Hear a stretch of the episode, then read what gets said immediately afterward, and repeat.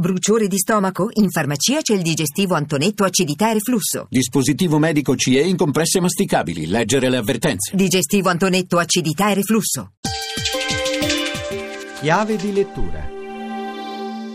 Buonasera ad Alessandra Rauti, a chiave di lettura Fabro, Melodia dei Monti Pallidi, edito da Mondadori, lo ha scritto Francesco Vidotto, che con mano felice ci conduce nella montagna più vera, nei suoi riti e nelle sue storie.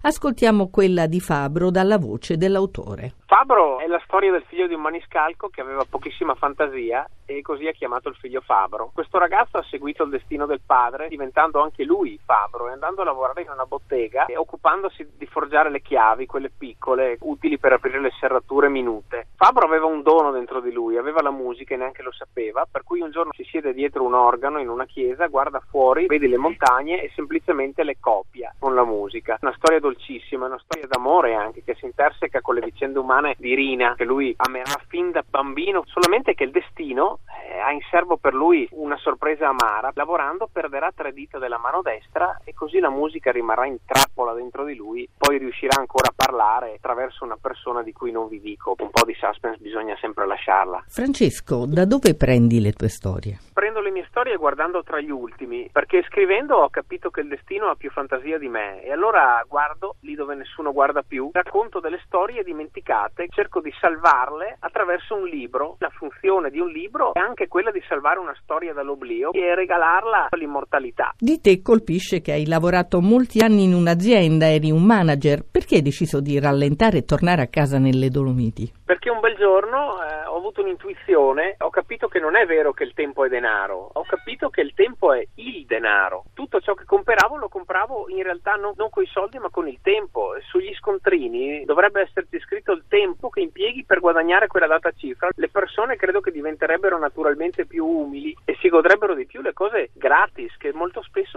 sono le cose più belle. E allora ho sentito quasi l'istinto di voler uscire da questo vortice. Sono ritornato a vivere qua in montagna dove il tempo è ancora lento e i rapporti con le persone, con la natura invece sono molto forti. È un romanzo molto bello quello che hai scritto, ma pubblicare i primi libri è stato difficile? È stato impossibile, non difficile, perché purtroppo gli editori hanno il brutto vizio di non rispondere. Io spedivo questi manoscritti e avevo il silenzio sempre in risposta ed è una cosa terribile, perché per scrivere un libro tu devi tirare fuori le viscere. Quando dai a qualcuno le tue viscere e non ti rispondono è una cosa che fa male, allora cosa ho fatto? Quel giorno ho scritto una mail ad un importante editore e mi sono finto pastore mi sono inventato una storia nella storia, ho finto di avere un vecchio diario, questo editore è stato attirato da questa bugia, insomma ecco fin di bene, mi ha chiesto di mandargli questo manoscritto, gliel'ho inviato e così da lì è nato un rapporto, poi alla fine gli ho detto la verità, ma lui mi aveva già proposto il contratto, era troppo tardi, quindi è uscito il mio libro. È tutto, scrivete a chiave di lettura chiocciolarai.it, a risentirci giovedì.